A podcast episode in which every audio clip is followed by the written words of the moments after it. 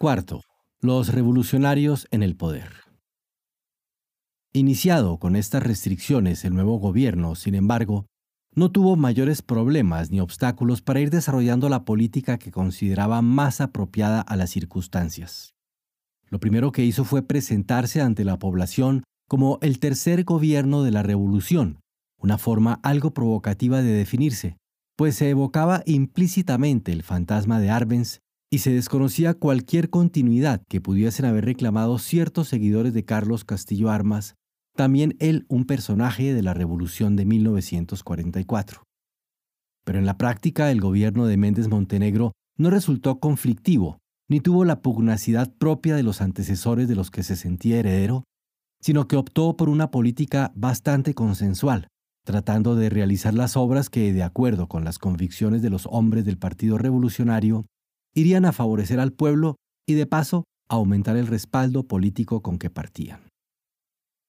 El vicepresidente Marroquín Rojas instó a los militares, ya en los primeros meses de la nueva gestión, a tomar una acción más decidida contra la guerrilla para evitar que se extendiera el incendio que estaba empezando a tomar cuerpo en ciertas zonas del país.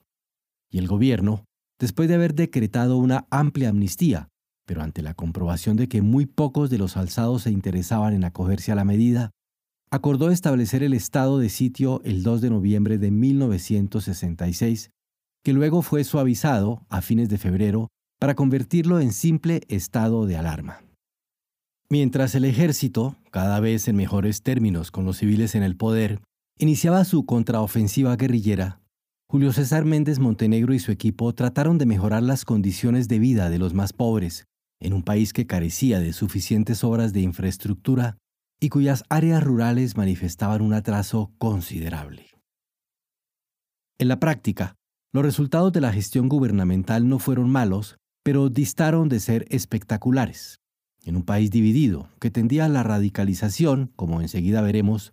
los logros del Partido Revolucionario en el poder no alcanzaron a promover la ola de entusiasmo que hubiera sido necesaria para cambiar el panorama político general. El Partido Revolucionario quedó de algún modo como un partido de centro, entre una izquierda que no se integraba al sistema y una derecha que lo percibía aún con cierta desconfianza. La economía prosiguió en esos años el ritmo de crecimiento al que ya estaba acostumbrado el país, con un promedio de algo más del 6% anual, aumentando un 25% en total durante los 4 años en que gobernó Méndez Montenegro. La inflación se mantuvo muy baja, como era usual, aunque al final aumentó hasta situarse en un 2% anual, en todo caso un incremento apenas perceptible.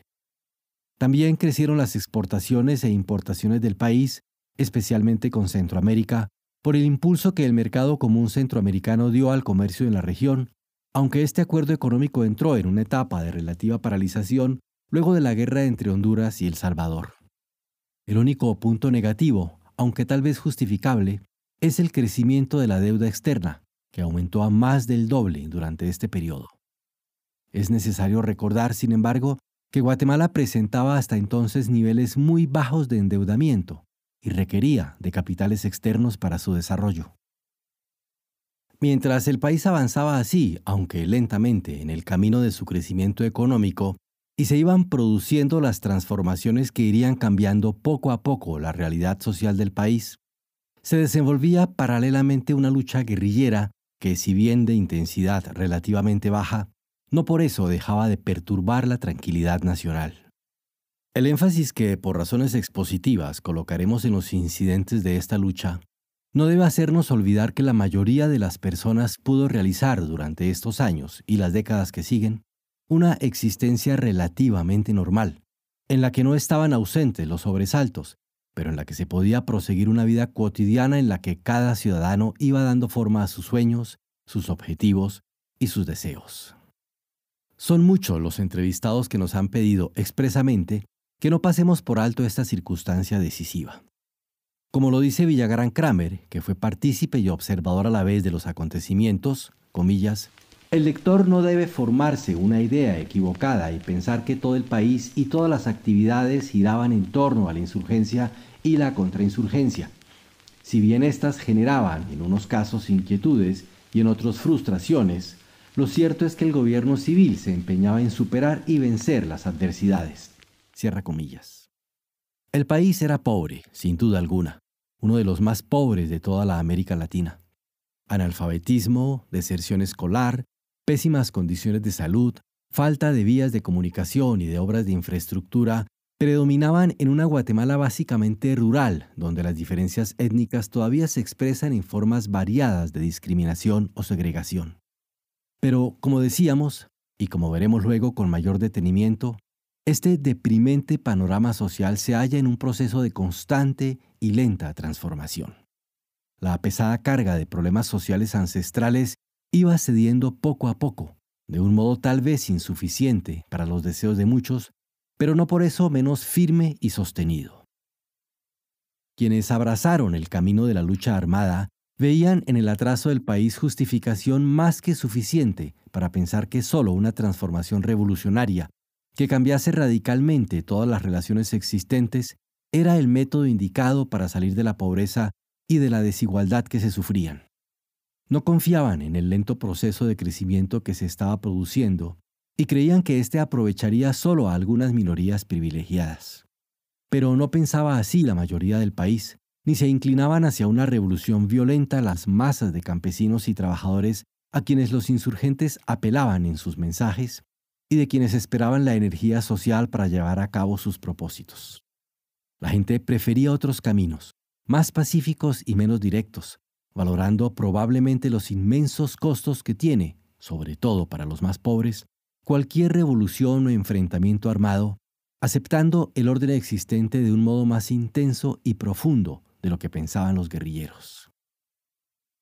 Sostener que las guerrillas provienen de la pobreza, como lo hace buena parte de la bibliografía conocida,